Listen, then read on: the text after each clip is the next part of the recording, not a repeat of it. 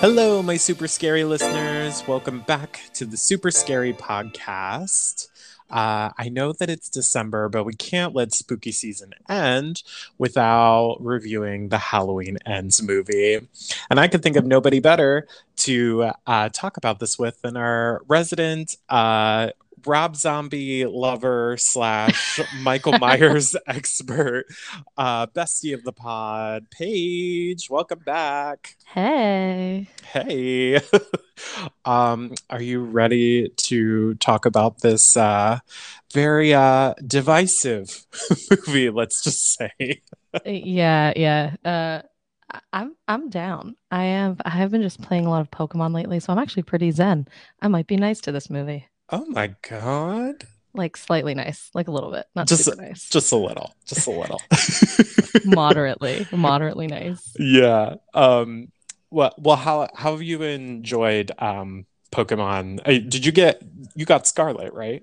Yes, Scarlet Chads rise up, Scarlet superiority, Scarlet for the win, Scarlet based, Violets for losers, Scarlet big dubs. Anyway.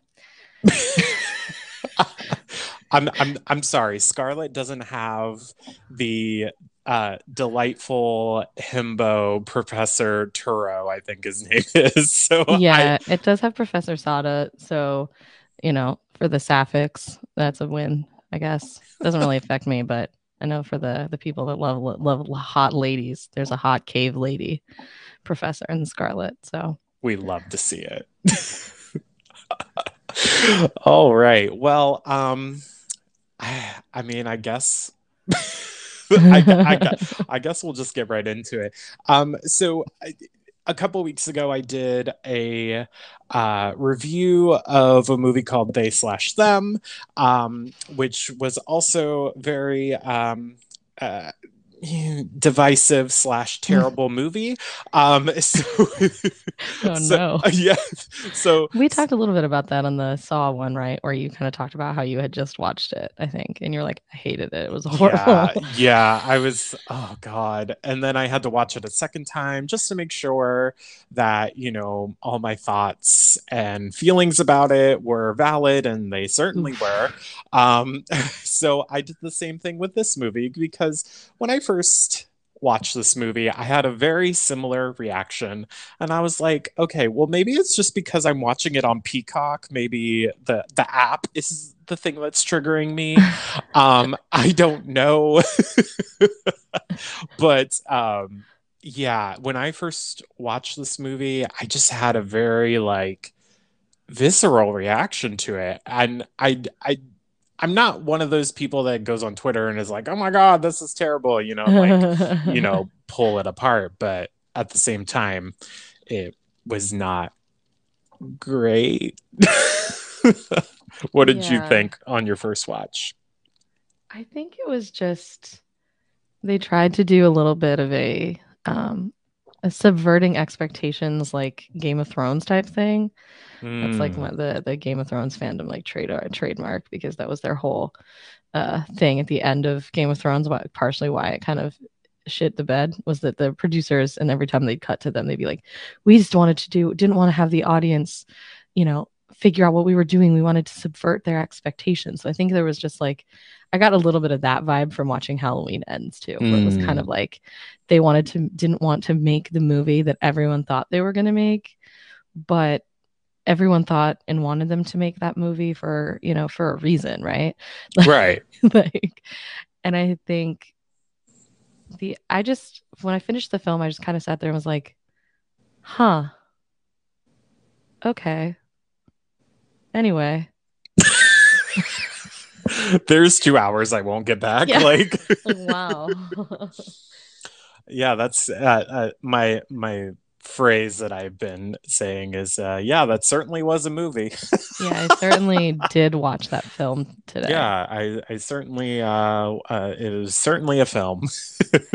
Yeah, it actually also makes Halloween Kills worse by comparison, which we already talked about that extensively.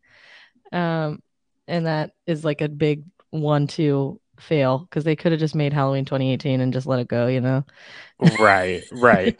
And, you know, I might say something controversial, which will be like the opposite of what you just said. Out of these two movies, the Halloween Kills and Halloween Ends, I would rather watch Halloween Kills. Yeah, I think at least Halloween Kills was like really dumb. So there's entertainment value in that. I thought it was funny. Like everyone chanting that evil dies tonight. That's camp. Are you kidding me? Yeah. Like, yeah. There's not that energy in Halloween Ends. It's more like really self-serious, which is kind of, I think, a miss. Yeah. And I think the issue is that there's like three different tones going on in this trilogy.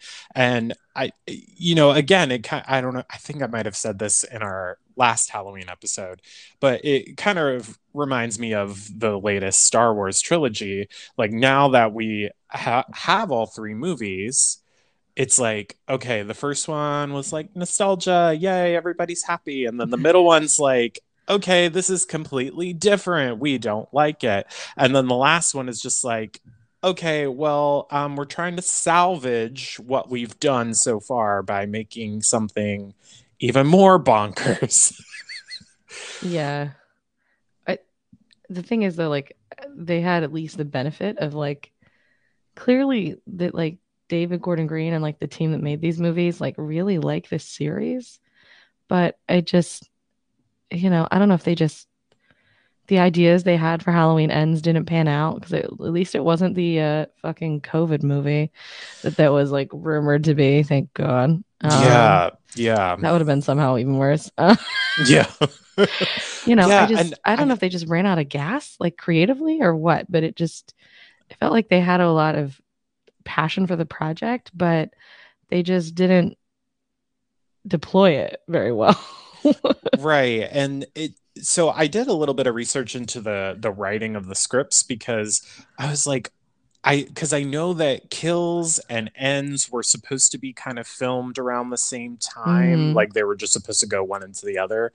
But I think the pandemic kind of threw that off, obviously. Yeah. But yeah, so supposedly they were writing Kills and Ends at the same time. So there's like two different writing groups and they're writing it at the same time, but somehow it seems like they didn't communicate with each other. Yeah. Like how it's like going to end. Right.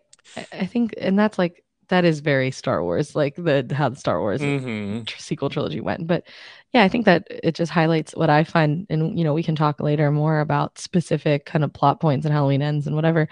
But what I think is like the biggest missed opportunity to make Ends at least feel a little more logical in terms of where they went with it is that the main character of Halloween Ends isn't in Halloween 2018 or in Halloween Kills. Exactly.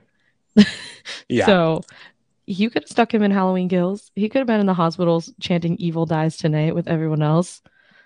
And then at least we'd have been like, who is this? Oh, we know that guy. We saw him before, you know? Right. Because one of my main issues with this movie is that it almost feels like it would be the movie for the start of a trilogy. Yeah. It's giving more so an origin story for a character that really no one like gives a shit about. Like not to say like, let me see, what's his name? Corey. Yeah. Corey. So the actor who plays him, I think, does a good job. I'm not saying that, you know. Yeah, given what he had to work with. Yeah. He does a decent job with what he's given for this movie. But you know, it reads as though it's the whole vibe is completely different from the first two movies, because you can make argue the case that Kills does have that similar vibe to 2018 in part because they're filming or not filming. They're continuing the same night of 2018. So there's still some kind of like continuity there, but with this movie, it's a 5-year time jump. So inevitably we're kind of it kind of leaves us with more questions of, like, especially the scenes where Laurie's interacting with people from the town and they're blaming her for Michael's return and, like, the effect on the town, but it's been like 5 years. So she also seemed like mad chill at the beginning of the movie, dude. Like, what have people not been harassing her for 4 years? They just decided 4 years later or 5 years later that they were going to start yelling at her at Walmart or whatever. Yeah. So. Yeah. That was my main, like, kind of gripe with that portion of it. Like, if it was a year later, I would totally get it. And I'd be like, this makes sense. But it's 5 years, and now all of a sudden the daughter of the next door neighbor, you know, is, like, pissed at her. Like, you haven't seen each other at the store or anywhere in town. Like, yeah. Yeah. You weren't mad at her for 4 years, but today you're really mad. Yeah. Like, the fuck? You know what I bet you did like about Halloween Ends? Oh God, what are you going to say? That there's lots of sequences where Kyle Richards is randomly reading tarot cards. Yes. You know what? I was, oh my God. Why does she have tarot cards again? Yeah. Like, what is she doing?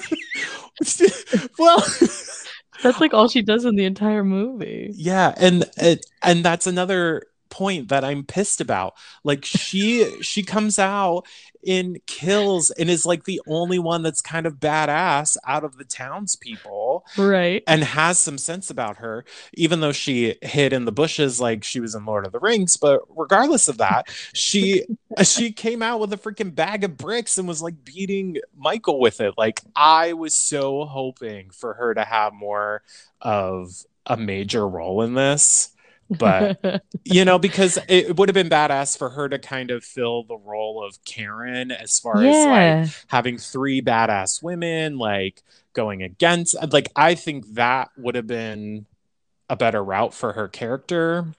They kind of teased that at the beginning of the movie too, and then didn't go anywhere with it, because she's like over at the house and, like, Laurie's making a pie and it's like, wow, we're all together, the ladies, and then, like, she just reads tarot cards for the rest of the movie. Yeah, I'm like, and like, the tarot readings, like, don't even mean anything. Like, they don't go anywhere. She's like, it's the hanged man. I'm like, okay. Okay, what does that mean? It doesn't mean it's bad. It doesn't mean it's bad. And you're like, okay, like, cool, wow. Yeah, like, okay. What? Really, like, I'm cool. Like, cool girl, like, thanks. Yeah, I mean, I was happy to see Kyle Richards, of course, but, like, I just was she was in the movie a lot for how little she actually did in the movie. Yeah, like, I was a little confused because I thought the bar that she was running was the bar that we saw in Kills, which it wasn't. I thought it was too. I thought it was. I could be wrong because I think it was. It looked like it was in a different part of town, but I don't know. I really don't. That's confusing because I thought it was too. Yeah. Maybe it was. Clear. Yeah, they didn't make it very clear, but oh God. Okay. You know, another issue I have with this trilogy is that we don't really have a Loomis type person. Yeah. I think Laurie's kind of playing all the roles of, like, final girl, and she's also kind of a Loomis, and I don't know. Like, I just I think this movie, if they wanted to do kind of the storyline they went with, could have been a time that they could kind of have translated her role in the series as the kind of, like, Loomis figure, and basically made Allison her. Like, I think it could have, like, if you're talking about, like, cycles of violence, that's what they want to talk about. This whole trilogy has been about generational trauma, and trauma. Oh my God, we can't go this episode without I think we talked about it a little bit last time, but Jamie Lee Curtis, the icon that she is, going around saying the word trauma in every interview. Generational trauma has been my Discord status for, like, 3 weeks. So I can't. Well, yeah. Did you see the clip? I think I sent it to you actually, where she was at some convention. She's like, "I've seen the fucking memes. Okay, yeah, about like I get trauma. I get it. I'm rich. I don't care." It is like, Queen, honestly, go off. Yeah, honestly, like, regardless of how this movie is, like, Jamie Lee is an icon for promoting the shit out of these movies. Like, legend. Yeah, like, she knows she's not, like, I mean, I'm sure she's getting to an age where, like, she probably would not come back to this series, probably. Yeah. Unless if it was, like, a cameo role or just, like, you know, I could see her, like, you know, if they reboot the series or something, like her walking down the street and being like a cameo or something, you know, something like that. But, you know, there's a high likelihood that she won't do this again. But she is just an icon and a legend for promoting the shit out of these movies and making people think that they're like this. I mean, 2018 does a good job with the whole trauma Kills kind of touches on it, and then I mean, like, Ends does kind of address it, but just very poorly. Like I said, I think that would have been, if they wanted to make this a story about how, you know, violence and evil is like kind of transmissible, which is what they were kind of trying to go with Corey. I think they should have then had it be almost like the cycle of violence continued and made Allison the final girl of this film, but they didn't really do that. They kind of, she's like, yeah, she's basically like Bella Swan through the whole movie. She's just like, she like does not care that her parents are dead. By the way, she like, oh my god, looks like briefly sad for like 30 seconds at the beginning of the movie, and then she's just like, ha, ha, ha, ha, ha. And that's it. That's the whole movie. Yeah, I oh my god, yeah. So when they, after like the opening scene with Corey, like, and his kind of villain origin story, so to speak, like they open up with you know, this exposition dump right away from Laurie in the form of her writing her memoir. And then we're getting all these clips of like 78 and 2018. And it's like, do we really need these clips for context? Probably not. I don't think that I really needed it. Plus, this is making us feel like, oh, we should be watching those movies instead of this. I was like, wow, I could be watching a good movie right now. Yeah, I could be watching an actual good movie from the Halloween series right now. But and this is really like the only time that they mention Michael killing Karen. Yeah, like for 10 seconds. And then they like go, ha ha, we're okay, and then they never talk about Karen again. Yeah, and I rewatched it yesterday, and Allison mentions it in one like passing conversation, but like it doesn't seem like it affects her. Like, she's not upset. She's not. You know, she just looks, like you said, like Bella Swan. Like, she has no reaction. She's more upset that she has a shit job than her parents are dead. Yeah, she's upset that she didn't get a chance to fuck the doctor, I guess. Like, I don't know. I just, like I said, I just think that would have been a way that could have worked with what they were going for. Where, you know, like, you know, Corey inherits the evil from Michael, right? That's like the plot of the movie, the middle of the movie. Yeah, like Allison could have. They don't really know each other at the beginning of the film, you know, sort of like, I guess maybe they knew each other better than like Laurie and Michael would have in 78 if you discount the, you know, then since we're cutting out the sibling bit, you know. Right. But like, they're not people that have like a strong dynamic with one another. They could have kind of transposed that onto them, and then, you know, that would have been like a story of overcoming trauma for Allison, right? Like, where she could finally come to grips with what happened to her in 2018, be the final girl who beats Corey, and then move on to a bigger and brighter future. But she doesn't really do anything. She's pretty ineffectual in the movie. And Laurie being the final girl for Corey's character doesn't make sense at all, because they like, why?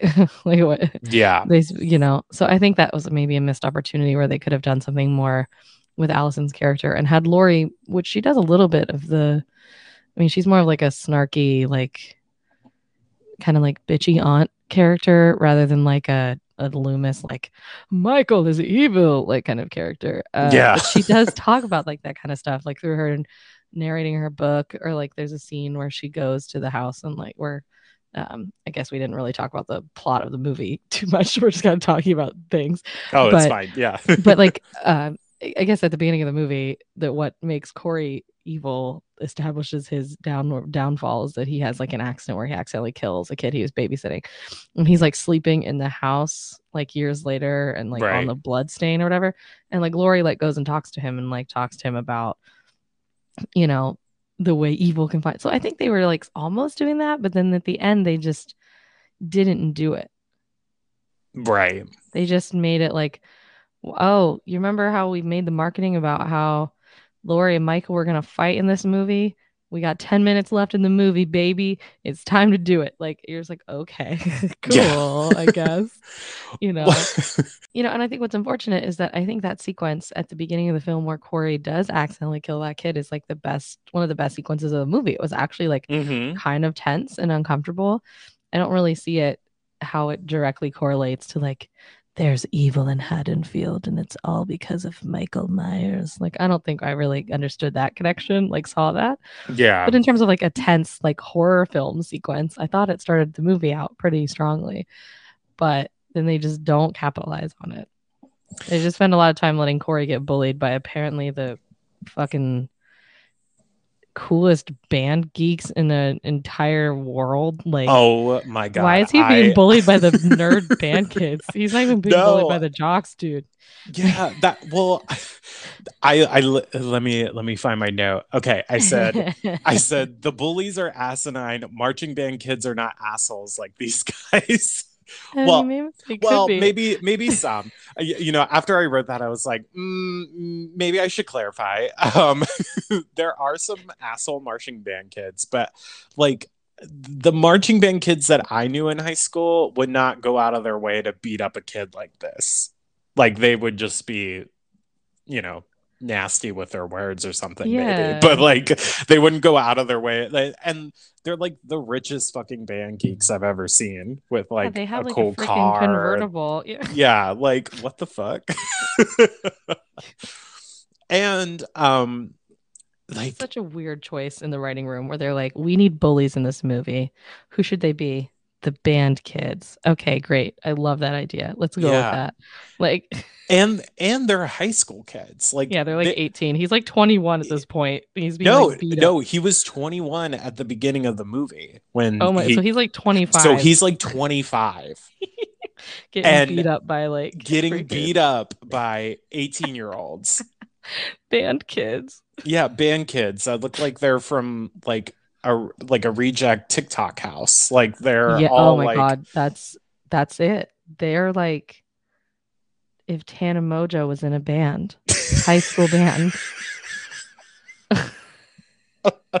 And the one girl fully looks like she's straight out of like Stranger Things, right? Like the mullet and everything. I was like, what? Yeah, what I was like, this? What is happening? Which a lot of this movie does give me like very 80s vibes, which I think was intentional, but not in a good way, I guess. Like, is yeah, I don't know. Yeah, it did have kind of an 80s vibe. I think that's partially because for some reason they decided to riff quite a bit on Halloween 3 Season of the Witch, which is like a film that I, in the last episode, as I mentioned, I think is good and I liked it, but it just felt kind of weird that there was a lot of that undertone in this movie, because this movie didn't have any of the things that Halloween Season of the Witch has, like spooky masks in the TV, you know what I'm saying? Right Which this version of you know, this timeline of Halloween does really kind of reference that movie a lot, with the last two having kids wearing those masks. Yeah, my dude should have just remade Halloween 3. Yeah, right. And then just put Michael Myers in it. I don't know. Michael Myers is technically in Halloween 3. Oh, that's true. Because they do play the original Halloween movie on the TV or something, right? Yeah, somebody's watching it on TV in the movie. Oh, my God. But yeah, I don't know if you probably noticed this, Paige, but the blue text at the beginning that shows the title Halloween Ends is apparently similar to the text for the Halloween 3. Right, yeah. Yeah. So I thought that was a cool touch to kind of bring that in, and I think in part that's to kind of signal like, hey, this isn't your typical Halloween movie. Yeah, I mean, I like Halloween 3. I don't think the riffs on it added anything to the story they were trying to tell. I thought it was kind of bizarre. Yeah, and like Easter eggs, like the kids wearing the masks or whatever, like that's just a reference. That's not like a storytelling a piece, but like it felt like they wanted to, like you said, they wanted to make this isn't the Halloween kind of film, and it's like Halloween 3 though did away with everything different, so they just made an entirely different movie. So if you wanted to do that, you should have just not made a Michael Myers movie. Right, exactly. Like, y'all made all these ads pitching that this was going to be a movie that was the final showdown between Laurie and Michael, and if you didn't want to make that movie, you should have just made a different movie. Or like, honestly, just tack on the last 10 minutes of this movie to the end of Halloween Kills. Yeah. Like wrap up Halloween Kills. You made a Michael Myers movie, and then make your version of Halloween 3. Yeah, like that would have totally worked. You could have totally shoehorned kind of a final showdown. Speaking of final showdown, by the way, can we talk about the thing I found to be the stupidest piece of this movie? Oh, I can't wait. What is it? When they strap Michael Myers' dead body to the top of the car and drive through town, and everyone follows them, and it's like, the evil did die tonight, finally. Yeah. And they all like stand around and like crowd surf his body over to the like metal crater, and then Laurie like pushes him in there, and then he dies, and you're like, wow. And then they go, wow, the town's really healed now. Yeah. And you're like, what is this? Yeah, what is why happening? Children crowd surfing the mutilated dead corpse of a mass murderer and then talking about how it's healed, and they watched his body get grinded up in a metal like grinder thing. Yeah. The hell, man. Yeah, I hate this movie now. Yeah. Before I was neutral, I was like, this is fine. And then I watched that and I was like, this is the stupidest shit I've ever seen. Well, the whole like procession thing, I was like, this is not a man that we like. Well, I mean, like, we as the viewers like Michael Myers because he's like, it's fun to watch him murder people, but no. But like, but like in the context of Haddonfield, like, he's evil. He's evil. So why are we doing this weird like procession? And then healed the town, Josh. Yeah, I guess it healed them. Did it? The evil died tonight, Josh. How did you miss that? The evil, it died tonight. It died. Yeah, it right was just now. So stupid. I was like, I hate this, because I actually liked the Michael versus Laurie bit. That was like the best part of the movie, and then they did that weird shit at the end, and I was like, you lost me. Yeah. You almost pulled me back in, and you lost me again. Right. Well, you know what this scene of them like kind of crowd surfing Michael reminded me of? You know that scene in Spider-Man 2 when Peter like saves the train from Dr. Octopus, and he kind of like passes out, and then they save him, and they kind of like crowd surf him over to like save him, and then like I think he's like unmasked or something, and I was like, this why is this? It reminded me of when they had a funeral procession for Padme at the end of Star Wars Revenge of the Sith. Oh no. I was like, why are we doing this? Why are we having this weird thing? I'm like, I guess I don't understand how putting a man's dead body in a metal shredder cleanses the evil. Like, everyone watched this human body get grounded into many pieces and his brains explode.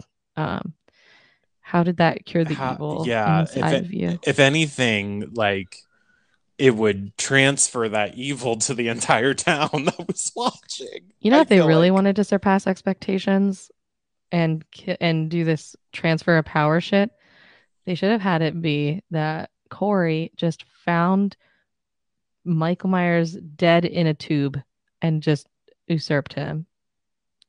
He was just dead in there the whole time in the under the town. Like, that would have made sense. He apparently lived in the sewers for 4 years eating rats and not having COVID, I guess. And and he's just chilling down there. Like, he is weaker, but he's alive. He's okay. Like, if Corey had gone in the sewer and just encountered Michael Myers' body and just felt that, like, the evil transference, whatever, when he put the mask on or something, that would have been cool. And then when they beat Corey, the evil really could die tonight, you know? Or maybe we do like a Halloween 4 thing and then Allison puts the mask on and then maybe the evil never dies, you know? But no, they didn't do that. Yeah, well, so let's talk about Allison for a minute, because I mean, so in 2018, they built it up as though like right at the end when she's holding the knife, they kind of zoom in on it. I was under the impression that they were going to do, like you just said, with Halloween 4, where Jamie is kind of going through that similar thing. And I thought that was the route that we were going, that Allison either was eventually going to become like a Michael protege or something, or that she was going to be the one that ends up killing Michael. Yeah, they clearly did that really deliberately and then didn't do anything with that. Right. And then, you know, Kills kind of builds on her character even more. And I thought, you know, she's a pretty cool, like, badass character, I guess, you know, if Ends would have kind of built on that even more. Like, I think I would have liked Allison as a character, but now I just hate her because like she's the most useless character in this movie by far. Yeah. And so let's get some tarot cards. Yeah. Kyle Richards did not, you know, provide the best tarot card reading. Look, she had the market cornered on useless tarot card readings. Yeah, she was like, I got the tarot cards. Nobody can come for my gig. It's fine. Exactly. She was like, y'all think you're going to come for me? You're going to start reading tarot cards in this bar? No, ma'am. Yeah. So I thought it was weird that Allison was immediately smitten on Corey as soon as Laurie brings him around. God. Like, she was literally ready to throw her panties at him, like, at the hospital. He walks into the hospital and she looks at him and it's just sploosh. Yeah. I'm like, am I missing something? Like, I thought maybe that was like indicative of like these characters like had a history already, or like knew each other, like had like some kind of existing relationship, or maybe, you know, this was like, oh, now she's finally ready to move on from her boyfriend that got his ass beat and killed by Michael Myers. Yeah. Or whatever, you know, that's what I interpreted. And then it looks like, no, she just really wants to fuck him, I guess. I don't know. Yeah. But like, I think it would have made more sense to introduce him in Halloween 2018. Like even if he wasn't in Kills, like just have him like somehow reference their friend group or something. Yeah, like, he didn't have to be a major character, right? But it's so bizarre that he literally walks into the hospital and she's like, I'm gonna have sex with that man tonight, and that's it. Yeah, nothing else. I have no other goals, no other thoughts. Yeah, just, let's go. I was like, is there like something I'm missing about this guy? Like, yeah, I mean, he is. He's cute, but he is like, kind of hot, but he is a douchebag. He's good looking, but also like at that point, he wasn't even, the evil hadn't even died yet or whatever. So yeah, he's just like, he was just like a sad sack who was getting bullied by band kids. And he was like, And I was like, what is the appeal? What are you seeing in this man that's just like, panties off, let's go, ready to go? Yeah. And then after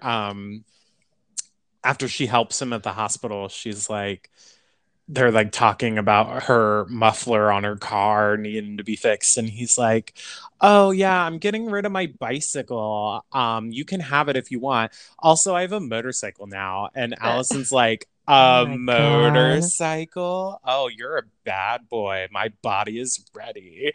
And I was I was like, this is wild. Like, it was really weird. It's completely different from her character in the first two movies. Like, I know that she had, like, you know, what's his face, the boyfriend that got killed off, but like, it's just wild that this is her characterization in this movie. It's just, she also like puts him in his place and is kind of like not just led by the nose by him and her high school boyfriend, like in the original two movies. Yeah. So like, you know, which kind of establishes her like kind of spunky, strong character. And then this movie, she's just like, dick blind, I guess. I don't know, dude. I guess, like, yeah, like her horniness is just taking over, which, you know, sometimes it happens. I mean, like, hashtag relatable content, but also like, really? Yeah, it's wild. And then the scene where they go to the Halloween party together at Lindsay's bar. First of all, Lindsay's doing tarot readings at the bar. She isn't serving a drink, like queen. Yeah, she's probably getting tips from that instead of the drinks. Jesus. Oh my God. But so they go to the Halloween dance party at this bar, and the dancing scene was so weird. It was so bad. I hated it. I hated every minute of it. To compare it, if my listeners have seen the They/Them movie since we talked about it, this is on par with the fucking Pink sing-along. Like, it's the weirdest shit in the movie. Which Pink song do they sing? Oh God, girl. And okay, so we'll talk about this for a minute. So in They / sidebar. Sorry, listeners, you can skip ahead if you want. But They / Them had this weird sing along in the middle of the movie where it was to Fucking Perfect.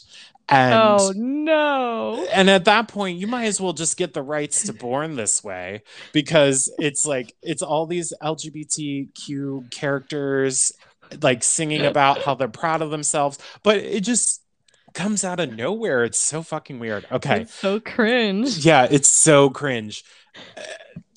Okay, so in Halloween Ends, that moment is this moment when Corey and Allison are on the dance floor, and Corey is acting like he's having a full-on fucking seizure on the floor. If they really wanted to make this feel like a Twilight movie, they were really close. They should have set this goofy dance scene to a Muse song, and then it really would have been the full Twilightification of the Halloween story. Yeah. Be like Super Massive Black Hole starts playing, and it's like, yeah, you've got me on a promise. And then they play baseball. Like, that would have been perfect. Yeah, perfect. That's how we fix this movie. We make it Twilight. Even more Twilight than it already is, which is very Twilight. It is very Twilight, yes. Yeah, but that whole scene where he's like pretending to have a seizure, I thought that he actually was. Weird. I thought that he actually was having a seizure, and I was like, "What is happening?" Allison is turned on by this. Yeah, apparently she likes boys who have seizures. I don't know. Like, it's so weird. And then in the bar scene, he runs into the mom of the kid that he accidentally killed, who understandably is still affected by her son's death and still blames Corey. But he also doesn't handle it very well. Also, I was like, have you not seen them out in 5 years? Like, I mean, I'm sure they're not running in the same circles, but like, you live in the same small town in Illinois. Yeah.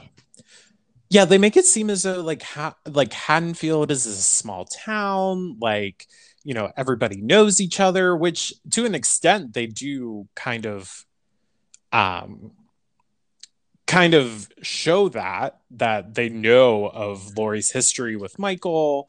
They they know the story of Michael, whether it's, you know, kind of the urban myth version or the actual version, you know what I mean?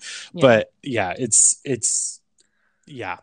then the whole time jump thing, and they act like they're just hearing things for the first time. I don't know. It's weird how they kind of depict that, but so then he runs out of the club. Allison follows, and this is like their literal first date, I'm pretty sure, and they are talking like they've been dating for months. Oh my god, I know.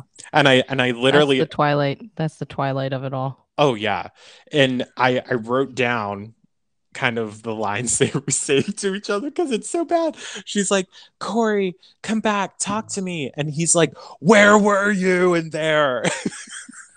All that's missing is a scene where Allison moodily looks out the window and she says, "Of three things, I was completely sure. 1, Corey was a murderer. 2, some part of him, and I didn't know how large that part might be, wanted to kill my grandmother. 3, I was completely and irrevocably in love with him." I know I wasn't on the Twilight episode, but I've seen Twilight a lot. I know. Used to be a Twihard, big one. Oh my god. Yeah, well, I mean, the more that you say it and compare it, I mean, it pretty much is a Twilight movie. Like, and in that context, oh my god, they spent so much time in this movie with the two of them riding around moodily on a motorcycle. Oh my god! And I'm just like, can we do something in this movie? Like, yeah, and it's between that and the high school kids bullying Corey. Like, those are the two main things that happen in this movie. And yeah. And they'll cut to Jamie Lee Curtis writing like 3 paragraphs of her book, and then they'll go back to something else. Yeah. And her changing the last line of the paragraph like 4 times. Like the evil died tonight. Did it die tonight? And then they cut to something else. And you're like, wow. Yeah. The evil was murdered. The evil died. The evil transferred. The evil, like, Jamie, please. Jamie, like, I'm gonna have trauma from watching this movie. Yeah. Oh my god. Oh god. Yeah. So it isn't until about like 40 minutes in that we get kind of an appearance from Michael, and it's after the bullies come and you know, roughhouse Corey for a bit and throw him over the freaking bridge. Yeah. And that's not bullying. That's like attempted murder, my dude. That's literally attempted murder. And I was like, this is straight out of I Know What You Did Last Summer. Oh my god, yes. Why am I not watching that movie instead? Yeah, this movie needed more Sarah Michelle Gellar. That's what it needed. Oh my god, yeah. And Freddie Prinze Jr. Oh my god. You know what? Speaking of which, I would much rather be watching Scooby-Doo, the live-action Scooby-Doo with them in it. Yeah, anything with either of them in it. Yeah. Yeah. I'll just watch like 6 seasons of Buffy. I'd rather do that than sit through. Yes. Okay. Yeah. Let's see how many other movies we can reference that we would rather be watching. Pretty much anything, including Twilight and Rob Zombie's Halloween. Yes. Yes. That is a much better, and he only did 2 movies. He did not get locked into a trilogy. So yeah. But yeah, so 40 minutes in, we get kind of a glimpse of him, and then maybe 10 minutes later is when we, like, I just don't understand why Michael kept Corey alive when he first. Why did he just? Like, why didn't he just kill him? Yeah, maybe. He's like, this is it. This is how I transfer the evil. I gotta not kill this freaking nerd. This fucking loser. Yeah.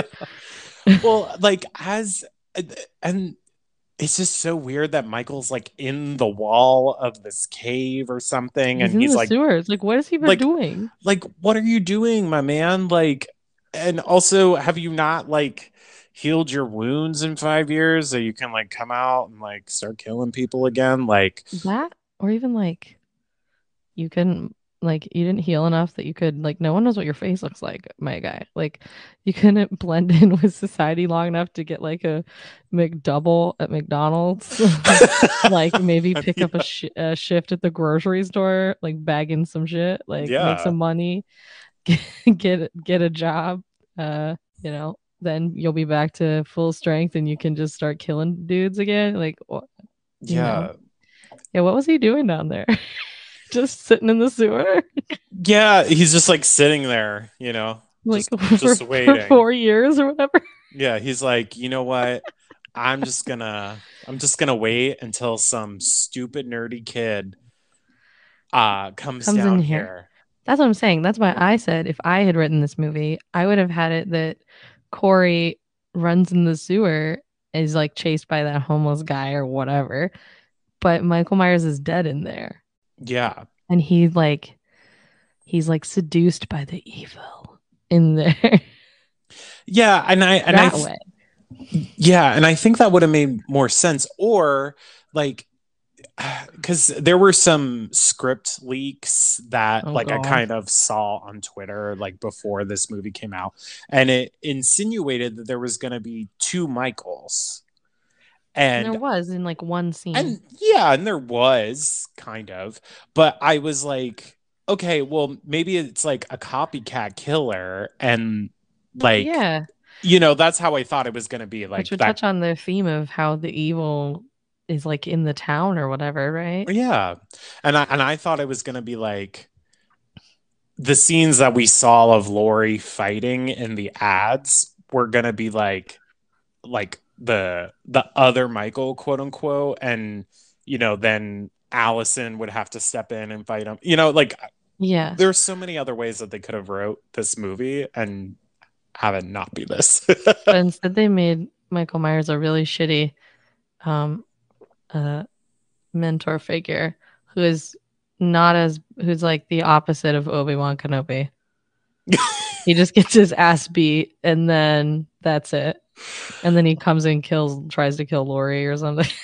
Yeah, I don't understand like the characterization of Michael in this. Yeah, like, I don't understand what he's doing. Yeah, everybody's characterizations completely were changed. And I mean, like, yeah, it's a 5-year time gap from the last movie, but like Michael would never take an accomplice. No, I mean, like some of the things he does in this film are really confusing. Like, and like part of his whole thing is that he's like a character that doesn't have motivations, like that isn't. He's blank, correct, basically, yeah, which is fine. But like, I think something that's really bizarre, really weird, is that like he lets Corey go, and then they kind of form this like weird, vaguely mentor relationship, and then he kills the cop.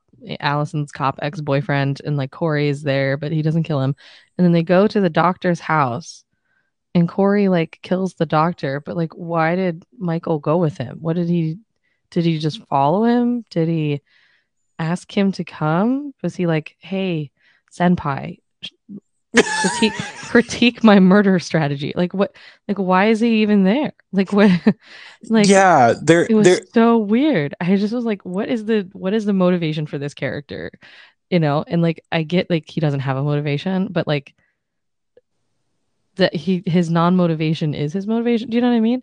So yeah, like, it doesn't make sense that he would just be like, all right, Corey.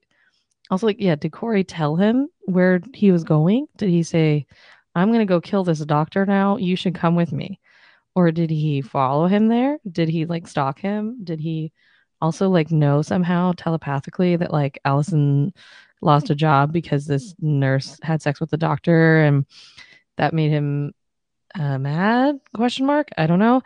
And right. It was so weird. I was like, why is Michael here, dude? Like, yeah, like what reason does he come to this scene? At least at the end, he comes and he kills Corey for beating him up in revenge, and for stealing his mask. Like, right, stealing his mask. He's like, "Wow, I got my ass beat," and he does that, and that makes sense to me. because he'd be like, wow, right. That was bullshit. Yeah, because that basically happened in the last movie where Karen beat his ass and then took his mask and then lured him to the townspeople. And then he killed her. Yeah. Yeah. So like that made sense. But I was just like, why is Michael in this doctor's house? Why did he come here? There's no reason. Yeah, it's just so bizarre. I was like, what is the relationship? Like, why is, maybe it was like some kind of trickery that I just didn't understand. Like, maybe it was like Corey was like hallucinating or something, but they didn't portray it that way. Like, it didn't feel like that. Right. It was like clearly written and portrayed on screen as if like Michael came with him for some reason and was like, sure, I'll do this murder with you, I guess. And just did it and then went back to the sewer, I guess. Yeah, but well, honestly it's a little weird because like first, how did Michael get there? Because did he ride with Corey? He walked very slowly, methodically behind him like while he took his motorcycle over there. Yeah, I have no idea. Yeah. Did Corey leave him like a post-it and he's like, here's the address, let's go post up? Like, yeah, here's the address. I'll wait 3 hours for you to walk there. Yeah, over there. And then you're gonna walk back to the sewer. Yeah, and then it was so bizarre. Yeah. But I think in the next scene, or no, maybe it's after they kill the ex-boyfriend. Did they kill the ex-boyfriend after the doctor or before? No, I think that was before. I think that was the first kind of team up they do. But it's weird because after that, Corey comes back to Allison's place and is like, I'm horned up, let's do it. And Michael like was lurking in the background. Like, well, like he was like lurking behind a tree, like watching Laurie. And I was like, yeah, but I thought he didn't have a motivation for Laurie. So I thought he didn't care. But also he just then after that just goes, okay, I guess it's back to the sewer for me. And goes back to the sewer. Right. Because it's in the sewer where Corey beats him up and takes his mask from him. Yeah. And why does he let this happen? Like that's the thing that kills me is like I get it, you're weak, you're old from whatever, you probably had like old. 3 cases of COVID down in there. Yeah. You've been got eating COVID rats. From the rats, like, yeah. I don't know, but like it's you got like bubonic plague down there. You know, like weird boils, maybe he did have something like that. Maybe, but like it's weird that we're allowing a 25-year-old man overpower, one of the like a serial killer. Like that, it just doesn't make sense. That, and also it doesn't really like gel with the other scenes in the movie that Michael's in before that, like where he pretty easily overpowers Corey the first time they encounter each other. And then he doesn't really, he like hesitates a little bit killing the cop, but Corey, and then he like, it's almost implied that when he kills that cop guy that it like helps rejuvenate him a little bit, like almost like semi supernaturally, like they imply that in the scene that he gets like his mojo back, and he doesn't really have any issues killing the nurse lady, and obviously he walked all the way there.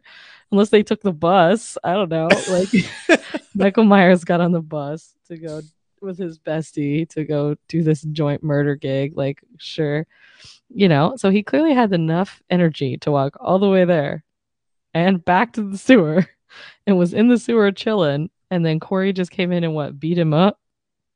Yeah. It's really weird. I didn't get it. Yeah. It's so strange. He must have, you know what it is that he is just in a weakened state from all of those steps. He's a runner. He's a track star. He's like running. That was Corey's strategy the whole time. He was like, look, if I get this guy to follow me out to the doctor's house on foot, and then he goes back to the sewer, he's going to be like really worn out. So then I will come and beat him up and take his mask, but I don't kill him either. He just lets him live in there. And then I mean, obviously we see at the end that it takes a lot to actually kill Michael, but like he didn't stab him. He didn't do anything to really kind of slow him down. Like, and Michael just kind of immediately sits back up and is like, all right, time to go get my mask. Also, how did he get to Laurie's house, and where did he know where to go? Yeah, was he like, I don't know. And this feels like that, like, kind of stupid, like, CinemaSins style, like, picking a part of a film. But, like, these things don't make sense together, and it made the movie actively worse. Right. That it was written that way. And I think they could have fixed some of these issues, like, in the writing if they wanted to. They just didn't. Like, again, my pitch would be, like, if he's already dead in there by the time Corey finds the mask, then he doesn't have to fight Michael to get the mask or have some, like, weird, like, thing, right? Yeah. Or, again, if it's, like, you know, they don't really, like, imply, for instance, that, like, through these kills that Corey himself has developed, like, some level of supernatural non-death ability, and, like, he's also dispatched very easily at the end of the film. Like, it did not take much to kill him. Yeah. So, you know, if they had done something like that, or if they were, like, implying that their, like, mentor relationship or whatever had empowered Corey, like, made Corey kind of on the level of Michael, like, almost semi-supernaturally, maybe. But, like, they didn't do that, so it's just really strange. And just that his power levels fluctuate to that level, you know, that he, like, gets his mojo back from some murders, but then all of a sudden is a weak wimp who gets beat up by a freaking nerd, and then he gets his mojo back again later through unknown means. Like, what? It doesn't make any sense.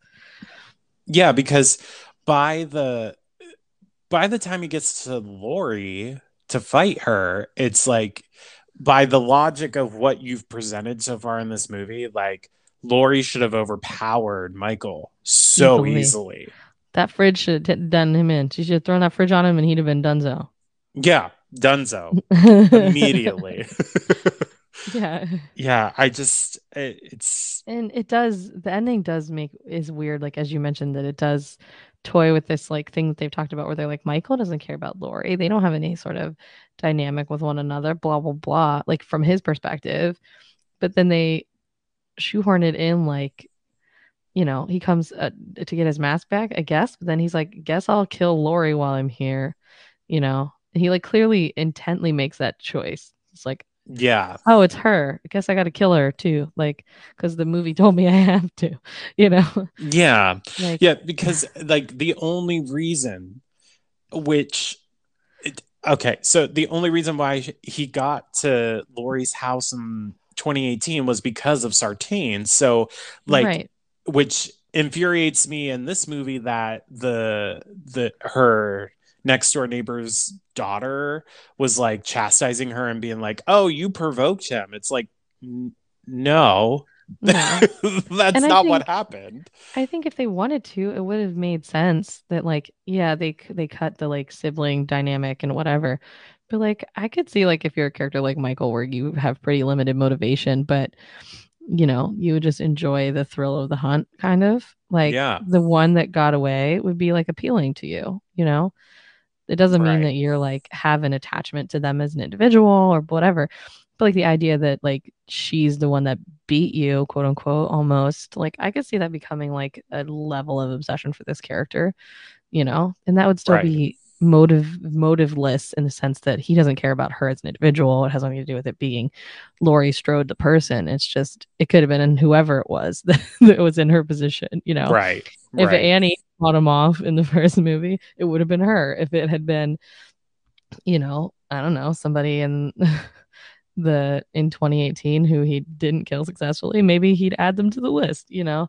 Right. Just, they could have used that even if they wanted to, like, make there some reason that these two characters have, like, a collision course. But from Michael Myers' perspective, like, obviously from Laurie's perspective, she's traumatized. She has, like, she's, like, permanently traumatized by this person, but which makes sense. But, you know, they didn't do that either. They just kind of were like, guess he's going to kill Laurie now, because that's what you guys all dialed into Peacock to watch in this movie. Yeah. Like, you know. Yeah. Like, he could recognize her. He's clearly not, like, stupid. Like, there's nothing, like, in his that indicates he doesn't, like, have awareness of the world, the cognitively of the world around him or anything like that, you know? Like, especially because they would have come against each other again way more recently than, like, between 78 and 2018, right? So he would recognize what she looks like. Right, exactly. She looks the same. Yeah, she did pretty much looks the same. She just chopped the wig a little bit. Like, yeah, she got a slightly better wig. Yeah. Yes, yeah, slightly. Yeah, so this fight scene between Laurie and Michael is pretty good for the most part. I liked it. Yeah, it was fun.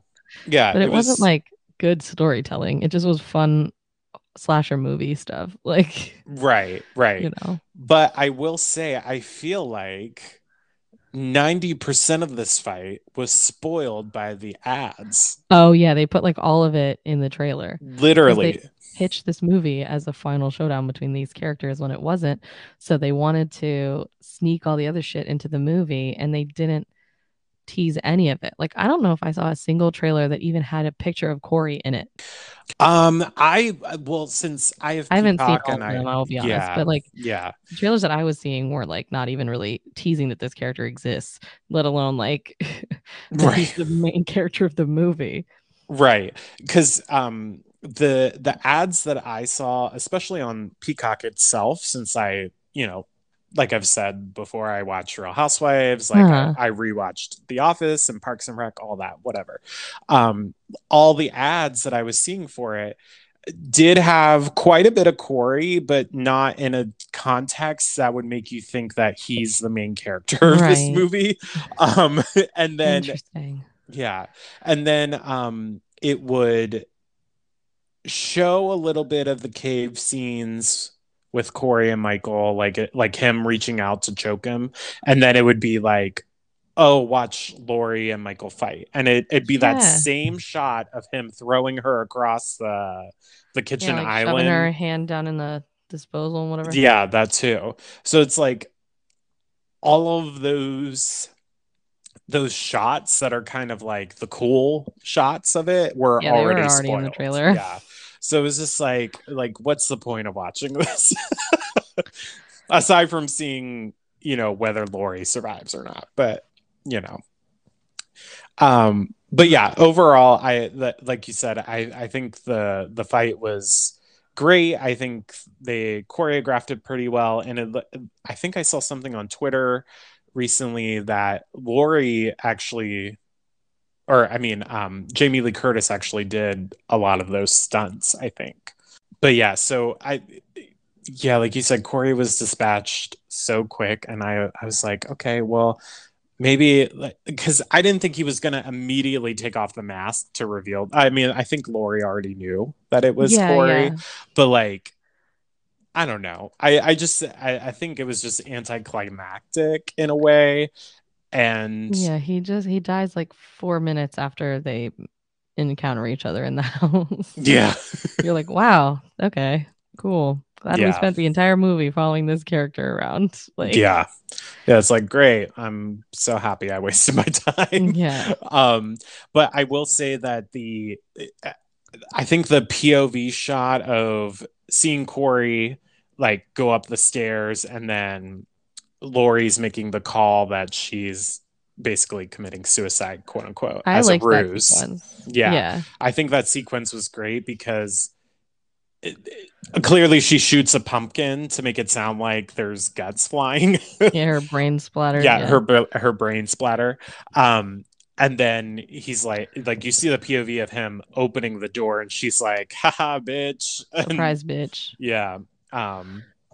Yeah, I thought they were like, it was kind of disappointing because I actually thought that when Corey took on the mask, as it were, there was like some good kills and like good sequence after that. Mm-hmm. But then he just kind of goes, no one will ever have Allison but me. And then he dies like wow, cool.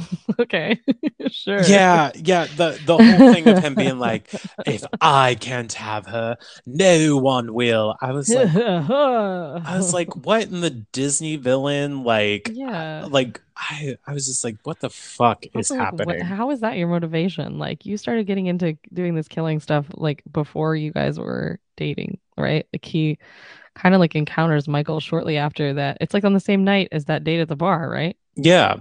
So like having like, he like sleeps because he got fucking pushed off of a bridge. Yeah, but it's like the next day.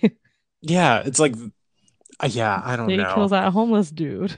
Exactly. So I'm like, you can't really say that Allison is your motivation. You've known her for all of 5 minutes, but like I mean, I guess I could see like if you're susceptible to the evil, that you could just warp it into something that it isn't. But like Allison kind of inviting that, like this is over the span of like 5 days tops. Yeah, and she's like in love with him. Like she's ready to like run off with him. Yeah, it's so weird. To be fair, in Twilight, Edward Cullen does basically become obsessed with Bella immediately. Like she smells real good and he can't read her brain. So he's like, wow, guess this is the love of my life. Does she smell good? Because that face did not make it seem I read Midnight Sun. I read all about him having his weird fantasies about how he was going to murder. Yeah, I don't know if any for listeners who've read this book, haven't read the book. That's basically like 2/3 of Midnight Sun is Edward's internal monologue about how good it would taste to kill Bella, probably. So that's like, but yeah, he becomes obsessed with her like right away. So it's like the same thing. That's why it feels like Twilight to me. Yeah, these characters are like immediately obsessed with each other, and then like one day later, like, you are my life now. Yeah. But like, it also doesn't make sense that that's his motivation, because the entire sequence right before this is spent getting revenge on the bullies. Right. Exactly. So what does that have to do with Allison? You just met her. Yeah. Allison didn't have anything to do with the bullies. If anything, you should be in love with Laurie, because she was the one who saved you from the bullies the first time around. And also introduced you to your hot girlfriend. So now you're going to kill her for what? What did she do to you? Yeah, exactly. I'm whatever. Yeah. It's unfortunate, because I actually thought that scene in the junkyard was really good. It's probably the best, actually the best sequence of the movie. Yeah. And Corey's character like fit that role of the shape like really, really well. Like he did that. He stepped into that, and it fit into the theme they were trying to go with, which is this like evil transference, whatever thing. And because he assumed that role like really readily, but then he immediately just goes to Laurie's house and is like, if I can't have Allison, no one can, and then kills himself. And you're like, wow. Yeah. You're cool. Like, you're like, a really cool character that I liked a lot. Yeah. Yeah, because, yeah, like you said, he's just almost immediately like taken down by Laurie. It's so strange, especially after he just killed like he six beats other up Michael people. And takes his mask. Yes. So it's like his weird, like it's weird that his levels are up and down too. Yeah. Like his as far as power, yeah, is not very consistent apparently. Yeah, the evil Wi-Fi only partially transfers when it feels like it. Yeah, the Wi-Fi connection between them did not compute very well. Yeah, he's got bad service. He's not on 5G. Like that's because he burned down the radio tower. Yeah, he probably thinks 5G causes like autism or whatever. What is that? What do they think 5G does to you? Does it make you gay? I don't know. Probably. 5G conspiracy. Yeah. But yeah, those kills in the junkyard. It was good. Yeah, it was actually a good sequence, and I was like, oh, okay, we're like building up, like. I was like, oh yeah, this is a Halloween movie. Yeah, things are happening now. It's not a love movie anymore. And so, yeah, all the kids basically get killed off. But the one that looked like she was out of Stranger Things, she was actually one that was like, okay, guys, stop. Like, we shouldn't do this. Like, even though she was complicit in what was happening, she was at least kind of trying. So I thought that Corey was going to spare her because she was the very last one of the group to basically get killed off. And I was like, okay, maybe he's just going to like severely injure her and he did not. I thought the order in which he went of killing these kids was weird because it was like more so the two boys that were like roughhousing him. So it would have made more sense to me to leave them last, to kind of build that up. I don't know. I also think they missed an opportunity to have like a clear, like, character. This is like the moment of no return for this character, like in that sequence after he like kills his stepdad by accident, but he doesn't really like acknowledge it. Like it could have been a moment where he could look at the carnage, be like, is this who I am? Like, is this who I am? And then like either fully become the shape or move on. But he doesn't really like have that moment of like internal conflict. He kind of just like, oh, whoops. And then like goes about murdering some more. So it was like, you know, because it's played as like a moment that we should feel like he killed his dad. What? And then he just like doesn't care one way or the other. Yeah, that it happened because he clearly didn't mean to do it. It was an accident, like an unintentional that he killed him. But then he just doesn't care at all. Either way, so it could have been like a moment where he had like a almost remorse, like considers his actions, and then decides. I hate to do this because we're already an hour and 12 minutes in and I don't want to talk about Final Fantasy 14, but there's a character in the game who's like this huge villain character. He's like the final boss of the second expansion. And he has a moment where he comes back in the story and he literally goes, I could turn my life around right now. And then decides decides to do evil to be evil.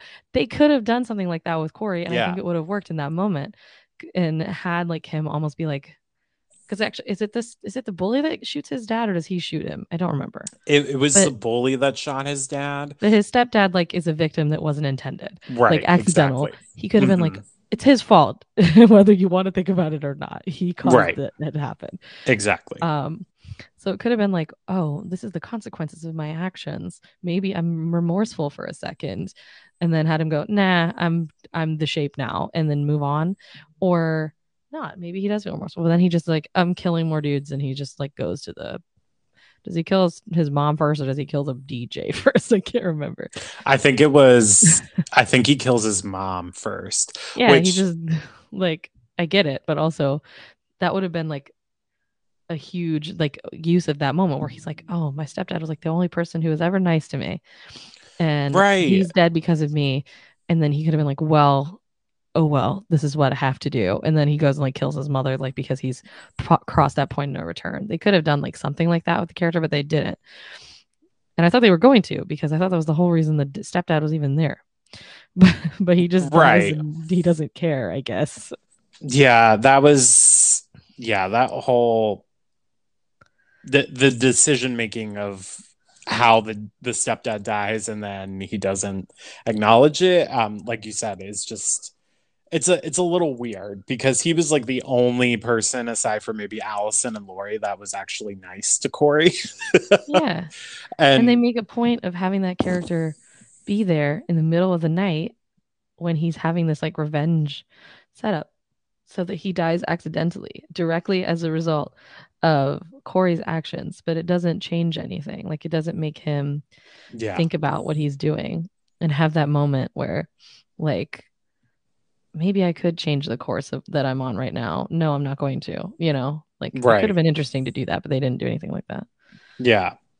Or they could have, maybe a better sequence would have been to have the stepdad at the house when he kills his mom, and then the stepdad's like trying to talk sense into him, and then kind of something out of what's it called? I think it was The Force Awakens, whenever Kylo Ren kills Han Solo. Yeah. You know, something along those lines may have been a little bit better. I don't know. That could have worked. Something like that. I just felt like there was just like no consequences for that. Right. In any way. Like it didn't mean anything to the movie. It was just like oh, whoops. Like, and then they just, no one talks about it anymore. Right. And then like just Karen moves it along. Yeah. Stepdad went to the same place Karen did, which is the everyone forgot about them pile. Yeah. Like, yeah. But the mom, Corey's mom, is just the weirdest fucking character. Yeah. I mean, I think him killing her makes sense, but it could have just been really interesting to have him cross the event horizon, as it were. Like, yeah, after the accidental death of his stepdad, and like that could again kind of reinforce that plot they were trying to make, that like the evils in all of us, or what, I don't know what freaking stupid moral they were trying to teach us, but yeah. I was like, you know. Yeah. Well, I think that's another somewhat issue with this trilogy, is that they're trying too hard to push some sort of, you know, like moral compass type deal. Not saying that these movies are woke by any means, you know. Halloween Kills had a literal woke mob in it. Yeah, that is true.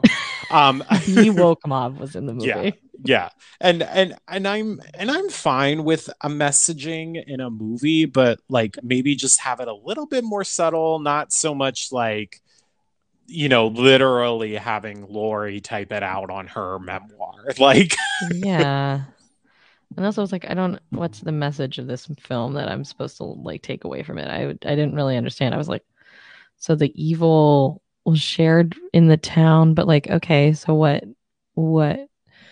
did you want everyone to do about it? Like, you didn't write this story, which is of how Haddonfield overcomes that evil that's like the DNA of the city or whatever. Right. You just had Michael Myers get put in a industrial shredder, like, and that's evil solved, I guess. Sure. Yeah, sure. Great. The evil finally died tonight, you know, that was it. Yeah. Like, it was really bizarre. I don't know. Yeah. And I think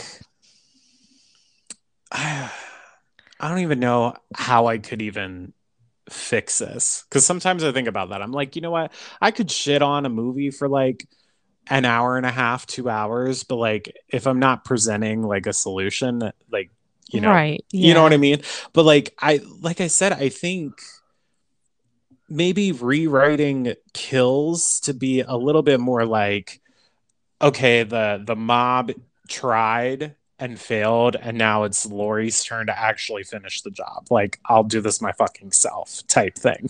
Yeah, Thanos moment. Like, I was gonna say her Thanos moment. Like, guess I'll do it myself. Yeah, do it my fucking self. Because I feel like that was kind of insinuated with the marketing for Kills, that she was like, because that shot where she's walking down the hallway at the hospital and she has a knife in her hand. Yeah, she's ready to do the thing.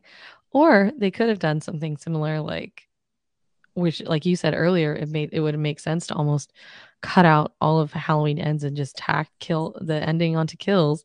But if Michael dies at the end of Halloween Kills, maybe that's like the moment, that's the catalyst for like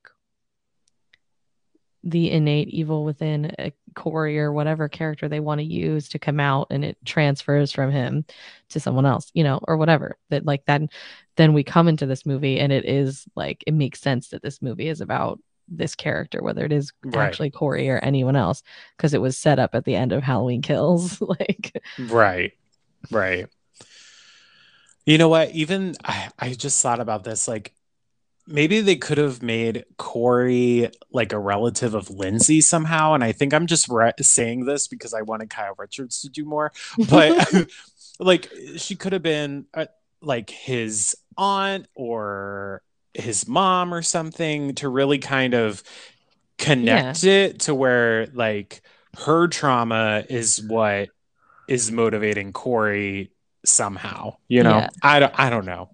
Or I think I think it just in a lower level even than that, like thinking even less far into it, they if they wanted to make this movie work, I think they had to have introduced Corey in one of the previous films somehow. Yeah, I think that's a good idea, that whether it's like Lindsay or, you know, maybe he's Tommy's like nephew or something, I don't know, related to somebody in the cast or something like that. Or I think I talked earlier, I was like, he could have just been in Allison's friend group, so they knew each other. Like, I think there needed to just be something that established this character instead of him coming out of left field in this movie and then suddenly being the main character and having no ties to anybody else in this film. And because he doesn't have any ties to anyone else in this film, they have to speed run making one and giving him this relationship with Allison, so he is tied to a character that we're coming to this trilogy with, or at least like an audience relationship with, you know? Right. So I think that was just a huge miss, that if they wanted to tell a story like this, even if it wasn't this exact character, like they should have introduced the protege character, whoever it was, in at least in Halloween Kills, if not in 2018. And maybe they don't really do much in either of those movies. They're not really very consequential characters, but they were there. They're characters that have been in this story beyond just all of a sudden in the 11th hour being like, this is your hero now, you know? Yeah. Like, wow, cool. You know, we were talking earlier about Star Wars, just to kind of like continue on what we're talking about. Part of the issue in the Rise of Skywalker is that everything new in that film just is out of nowhere. That doesn't mean anything. It's not like tied to like these characters. Like, you know, I think Rey Palpatine is a pretty stupid plot twist that didn't have anything to do with anything. Right. Before, you know, and that's like, no, I don't think that this plot twist in Halloween Ends is on the level of that, where I literally laughed out loud in the movie theater at how dumb it was. Yeah. You know, but I think, again, I think they just got bogged down in this, like, we want to tell a story that's not expected in a Halloween film, and they didn't think about the connective tissue to make it work. Right. Like, I think my number one example, I hate this. This is a spoiler for the end of Game of Thrones for anyone who hasn't seen it. I know Josh hasn't seen it. Do you care if I spoil the end of Game of Thrones for you? Do it. In the final season of Game of Thrones, one of the pivotal things is that these snow zombies are coming, you know? Yeah. And the only way to beat them is to kill the leader. They kind of guess this. They decide this. They're like, we're going to try and kill the leader and hope that beats all of them, basically. There was one character through the entire series, dozens of hours of this show, who has been our clear viewpoint character to these snow zombies the entire time. That's Jon Snow. He's the character who has been most directly involved with them. But because him killing them would be the expected ending of this storyline, they handed the killing over to a different character who had no relationship to these snow zombies prior, because it wasn't what you would expect to happen in the episode. So it was, for me, a huge miss, because it was like made no sense and it was really stupid. And it also ruined the storyline for like my favorite character, but also like one of the most important characters in the entire series, right? Right. So, and they did that solely because it would be expected that this is what the ending of this character, that this character's through line would be. And then he didn't do anything else for the rest of the season. He just kind of sat around and then was completely useless. So, and like that mindset isn't good storytelling, you know? Like, people that defend this are like, well, George R. R. Martin never wrote, you know, with the expectation of like, this is what would happen in a fantasy story. And it's like, yeah, he wrote in a way that was subversive, but he also wrote a storyline that made sense and had payoffs for characters that made sense for them. Sometimes the expected ending is the ending that makes the most sense because you set it up that way. Right. You know? I think that... And that's what they took the wrong lesson from the dickheads that produced Game of Thrones at making this trilogy. Yeah. They, you know, like I saw like I was looking at the article, Wikipedia article for Halloween Ends earlier, so that I could like remind myself, you know, like click out to some articles, whatever. And David Gordon Green did an article where he's like, I wanted to tell a love story with this movie. And you're like, but why? Like, I understand if you want to make a film in general in your filmmaking career, that's a love story, but why did you sit down and go, you know when I'm going to tell this love story? It's going to be in the finale of my Halloween reboot trilogy. Like, right. You know, so that's just, I think it was just, for me, it just feels like, to sum up what I've just said, including like a lengthy treatise on Game of Thrones that has nothing to do with anything. I think that's just a really bad place to start for a storytelling perspective, to start with this. Yeah. We want to do something that's not what people are expecting. So we need to write a story that is not going to be immediately sussed out by people who spend too much time on Reddit or whatever. Right. I think when you're writing that way, you immediately set yourself up for failure. And that was kind of what I felt like happened here too. I think it was less of a spectacular failure than Game of Thrones, but like it was the same thing where they were like, we don't want to tell this story that people are going to expect. So we're going to just do whatever and what we want to do. And it's not going to make sense with anything we did before this. Like, right. So that's my TED talk about writing so that theory crafters on Reddit don't spoil your story. It's always going to work. It's always going to be a losing game. Just stop it. Stop doing it. Yeah. Like, they did that with Star Wars where they like played themselves, right? Where they picked these like different directors, and J.J. Abrams set up all these stupid mixed mystery boxes in The Force Awakens because he likes to do that.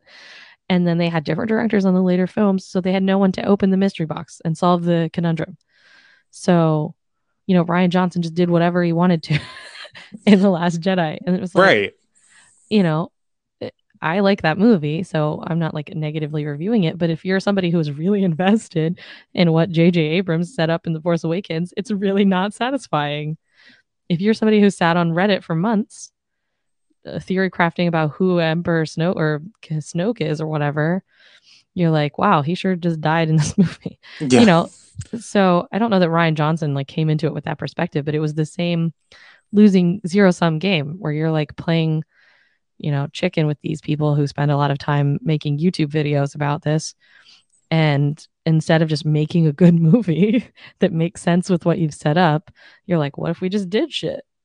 Yeah. You know? I think the issue with, I think the issue with both the Star Wars trilogy and this trilogy in some way is that, you know, Marvel kind of, once they got their steam, it like kind of got their train going, like everything is connected to each other in those movies. So I feel like that's really kind of affected other franchises in the sense of like people come with the expectation that everything has to be answered, and there's a post-credit sequence for everything, right?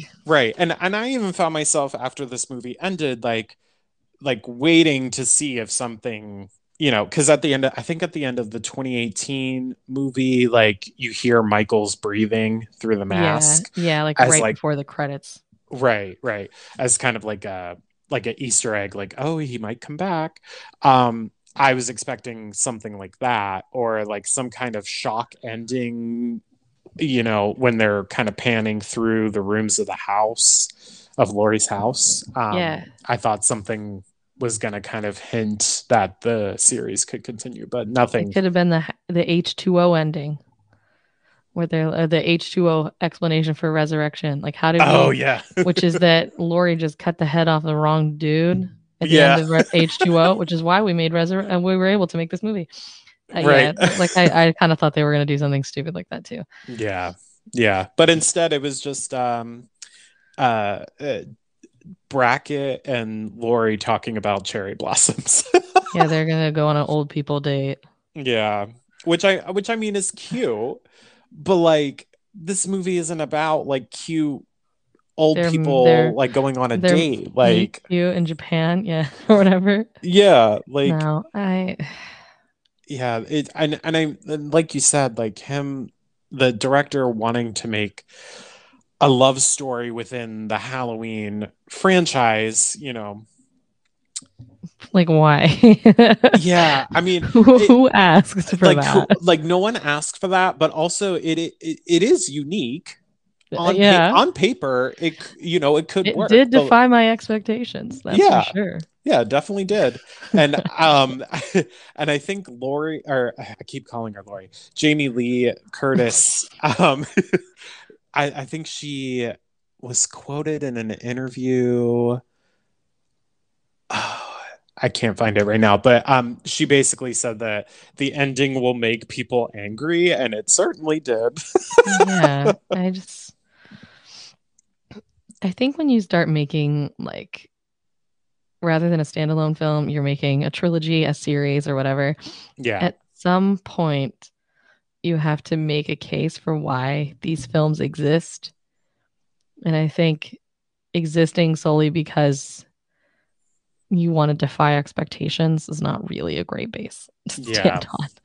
I think, or again, if you wanted to, the whole time, this was your plan, you wanted to tell this trilogy, and this is the story you envisioned for the third film this whole time, you really missed the ball on just setting up the connective tissue to make it make sense and make it relevant to the other two films. Like, that's right at the baseline. That's the number one storytelling issue. If this was your vision the whole time, if it wasn't, which I don't think it was, because again, there was like the story where they're like, we're going to make a movie about COVID. We're going to do this. We're going to do that.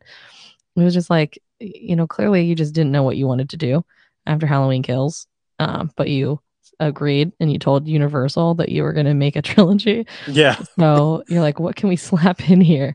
I haven't made a romance film yet. Guess that's what I'm doing now. It's just like, ugh, so stupid. Yeah. So many different ways. And I think, I think I definitely mentioned this earlier. I think putting Allison in a more pivotal role and making her, like, even if she was kind of simping for Corey a little bit, like, kind of bring her back to the badass roots and having her do a little more at the end would have saved it a little bit, maybe, or just, I don't know. The writing in general is the main issue, in my opinion, with this movie.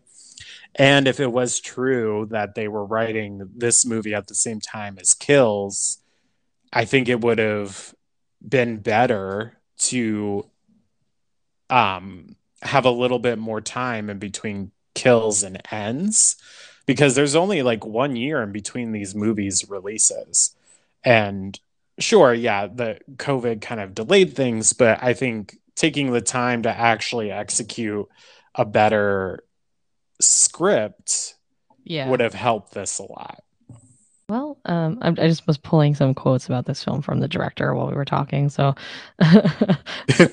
like, I guess if this is, as he said in an interview, what he was hoping for, I suppose he did achieve his goal. Because he said, without reciting the ending, I just wanted it to be something people think about and can discuss, and has a degree of ambiguity and uncertainty. That was important to me. As much as this is, in my mind, an eat some popcorn with your friends and enjoy Midnight Madness, somewhat campy, but also artistically confident genre film, I also liked a movie that you can have a conversation about it on the way out. So if that was your goal, you did it, buddy. And you can't see my face. Like, as you're reading that, I just have like a very cringe face on. Like, I'm like, why? Like, and everything that he just said does apply, but it's just like, come again, on, dude. If you want to try this artistically complicated, and maybe I'm underselling Halloween as a franchise here. Maybe that's my thing. Maybe I'm in the wrong. But like, why did you make a trilogy of Halloween films if this is like what you wanted? Because ultimately, you can tell, and again, I think in 2018 they did a pretty good job. We talked about this, of mixing in like some heart and soul into the film, but also making a fun slasher film. Yeah, I think they did a pretty good job there. But so you can do it. I think Halloween H2O does that well, which I think is a better film than a lot of these are. Yeah, and I think in Halloween 4 they do some of that, which is pretty interesting. Halloween 2, not so much, but. They've done that historically in this series, and they set it at a good precedent in 2018 that they were going to. But I think just your goal of making a Halloween movie that also has something to say, I don't think that's a firm baseline. I think you got to then go, okay, but I also need to make a good movie, like an enjoyable film that makes sense in this world and also fits with the trilogy of films that came before it. And I said at the beginning that I think this movie makes Halloween Kills worse, and I don't mean that it worse watch. Like, I think Halloween Kills is more fun to watch than this movie. I'd rather watch Halloween Kills for sure. But I think it makes the story of Halloween Kills worse. Like, the ending of Halloween Kills worse because it has no consequences. And it was, I said this the first episode when we talked about this. I was like, Karen just getting killed off at the end of the movie will live or die by how Halloween Ends goes. And they didn't do anything with it. So therefore the ending sucks to me. Like, Right. And another idea for the way Halloween Ends could have gone. Allison is motivated by the murder of her mother, and she's trying to find Michael for 5 years. Like, they could have... Yeah, that could have been a really interesting movie. Yeah. And it could have had something to say, if you will. And totally forget the Corey aspect, because I don't think this series needed that. Or if that was the case, it should have been introduced in Kills. Like, I think this would have been a better Halloween Kills plot point that led up to, you know, kind of like the two Michaels thing, of like, Michael's over here doing his thing, what he was doing in the last movie, and then Corey's like, you know, antagonizing, you know, the legacy characters, so to speak.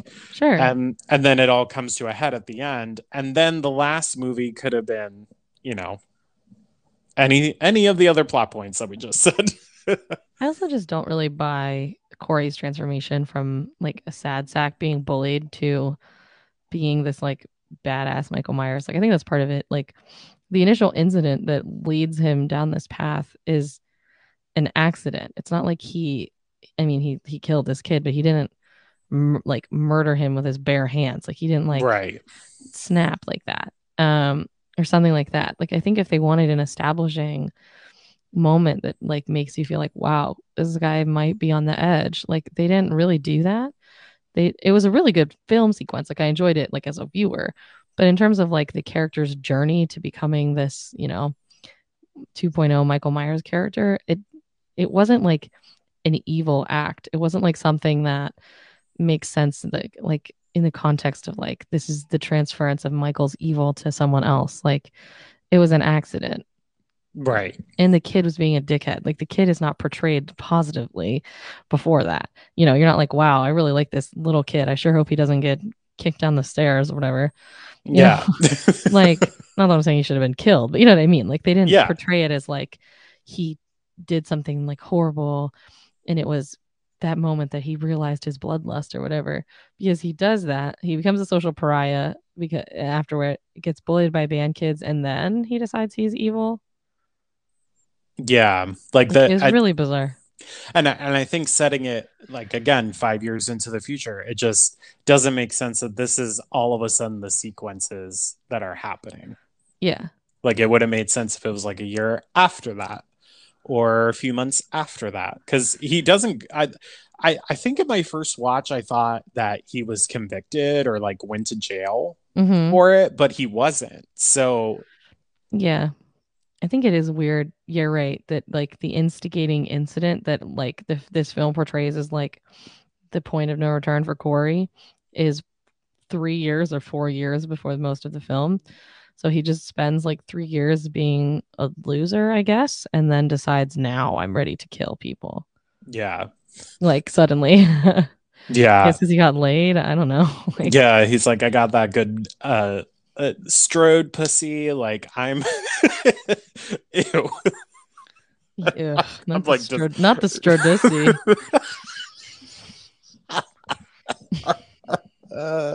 Oh my god, I hate myself. But yeah, I just going back again, it's a terribly written script. Yeah, that's like the main basis of this. It's just a miss. Yeah. Oh my goodness. Well, I think this is a perfect place to wrap up because I think we hit the main points. I don't know. Yeah. Do you have any other notes or thoughts? Do you think that they're gonna reboot the series again? I mean, yeah, these movies made a ton of money, so I think definitely, much like with any other big franchise like this, they never are dead for long. I don't know that they're gonna reboot the series and have it tied directly to this trilogy so much, because that would be kind of weird. I'd be like, they would have to do like a resurrection hand waving thing where they'd be like, wait, how did Michael Myers get out of the shredder? And they'd be like, it wasn't really him, and then just move on, you know? Yeah, whatever. Yeah. And I think that would be kind of dumb, but I could totally see them. I don't think they're done making movies about Michael Myers. I don't know that they're done. I don't know that they're making more about Jamie Lee Curtis being in them, but yeah. I think this just, there's too much money to be made, and people really like this character as a slasher character. Yeah. So I don't think that they're done with him forever, but I don't know that they're gonna, if and when kind of inevitably when they reboot the series, that it will be like, you know, Halloween Ends again, the fourth movie, you know, like, yeah. I don't think it'll be that. I think this trilogy, if nothing else, does have a sense of finality to it, in terms of the story they were wanting to tell. I didn't like the story they told, but it has a clear ending. Yeah. Halloween ended, everyone. So I don't know that I think this trilogy is done, but I doubt that we never see Michael Myers again. Right. Yeah, I would agree with that, especially with I think, I know the rights of the Friday the 13th films, I think, were kind of up in the air a lot recently. And then I think they finally kind of got something locked down, that they're making a TV show out of it soon on Peacock, I think, actually. So I feel like and Chucky just recently had a good string of, you know, 2 seasons on Sci-Fi or FX or something like that, whatever channel it was on. It garnered good reviews. So I think, you know, maybe that might be the next step of, you know, maybe Halloween gets made into a TV show or, you know, something silly like that. But yeah, I would agree that they'll bring it back in some way. I just don't know how they would. Probably just, you know, probably make it something along the lines of what Halloween 4 was, like, oh, the Strodes are no longer in Haddonfield. Let's pick somebody else, you know? Yeah, I you might be onto something with like a TV series. I could see them doing that. Something like that. Or even if it's like a remake of the original, but it's like a long TV series or whatever. Yeah. Yeah. John Carpenter will not show up probably. He's like, I'm over this. Yeah, he's probably like, I'm over this. Apparently he signed off on each of these scripts, which I don't know how much that actually involved he was in that. He was on the music. I'm sure he read them and was, but he had a quote. Maybe I should try and pull it up while we're, you know, I'll like stall for time here real quick while I see if I can find this quote. But basically he did an interview kind of in the promotion. Oh, here it is. In the promotion for this, where he was like, asked about how he feels that these films will impact the legacy of his film. Here literally is, John Carpenter isn't worried about Halloween remakes affecting his legacy. I really don't care. He says, my movie exists. Make your own. You want to pay me a bunch of bucks? Fine. Have a great time. This other quote is really funny. He says, the Halloween movie I love the most is the one I made back in 1978, the one I directed. Others are other people's visions. That's the way it goes. That's what happens when you give up. I didn't want to direct sequels. I didn't think there was story left. Boy, was I wrong, huh? And then the rest of it, he says, there are 2 kinds of remakes for me. One is where I'm the originator of the material. I wrote the screenplay. 2, it was an assignment from the studio. We want you to do this. If it's an assignment from the studio, they don't pay me when they do a remake. They own the material. If I've generated the screenplay, they have to pay me. That's the kind of sequel I like. My movie exists. Make your own. You want to pay me a bunch of bucks? Fine. Yeah. Yeah. I mean, he's been known to be kind of have that attitude because wasn't it like he did not want to do Halloween 2 or something? Or I don't think he didn't. He didn't want to. I mean, he didn't direct it. He oh, that's right. Yeah. He and Deborah Hill, of course, are, you know, kind of the original writers of the first film as well. Right. But basically, it was a project he didn't want to work on. It was way later because slasher films were like making a boom at the time, like following Halloween, like Friday the 13th was out and all those movies. Right. So the studio kind of forced him to do it. And he basically was like, well, since you're making me do it, I'm going to just throw some shit at the wall and see what sticks, basically. Right. Including the fact that they actually went back. And if you watch Halloween 2, you can see sometimes where Laurie's wig changes and stuff. They went back and did some reshoots because he didn't think it was bloody enough. So Carpenter was like, we need to make this more violent. And they went back and added more murder to the movie.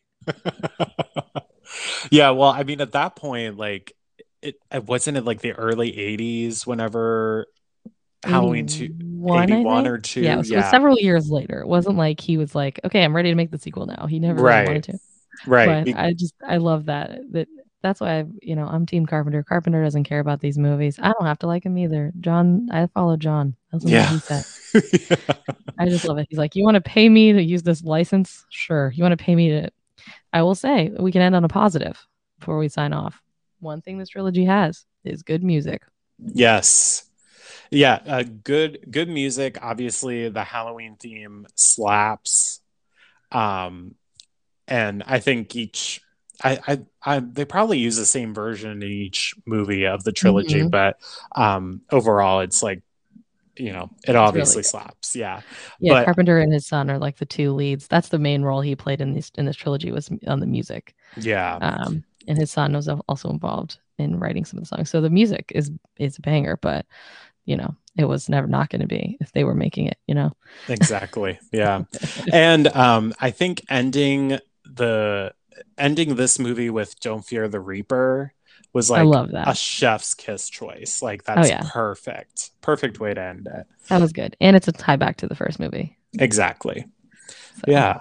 So, well, at least we ended on a positive. That's a good thing. I can end any episode on a positive, but that is that John Carpenter is awesome. So that's always a positive that we can end on anytime. John Carpenter's the man. That's it. Yes.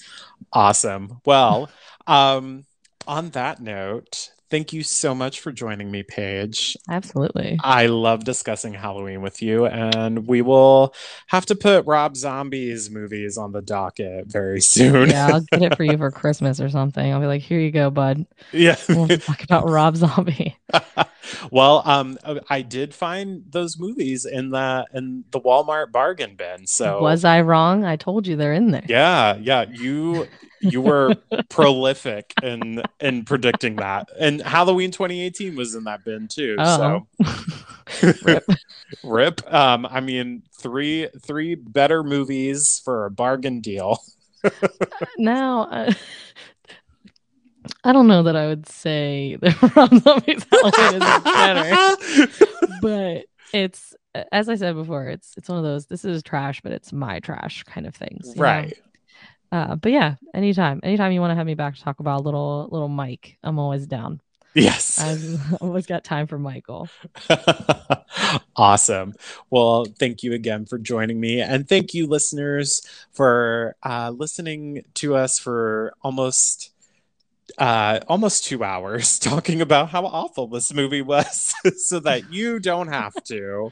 I watched it twice because I love you guys so much that I just wanted to be well-researched for this episode. This podcast is now going to be Josh watches things so you don't have to. Yeah. That's where we're at. Yeah.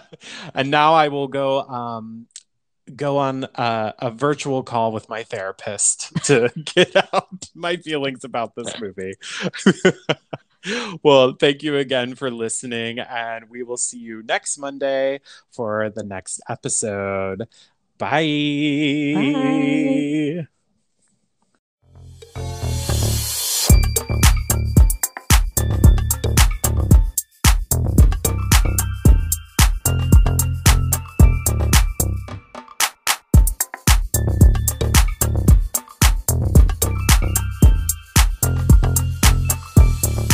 Hey there, Super Scary listeners. Thank you so much for listening to the Super Scary Podcast this week. This podcast is edited and hosted by me, Josh. Our executive producers are myself and my wonderful husband, Frank. You can enjoy new episodes of Super Scary every Monday wherever you enjoy your podcasts. We would greatly appreciate you giving us a review and subscribing on your favorite platform so you get notified when the new episodes drop. If you enjoy our content, please join us on Twitter, Instagram, and Facebook at Super Scary Podcast. You can also email us at superscarypodcast@gmail.com if you have movie review suggestions for the upcoming seasons. See you next Monday for the new episode. Bye-bye!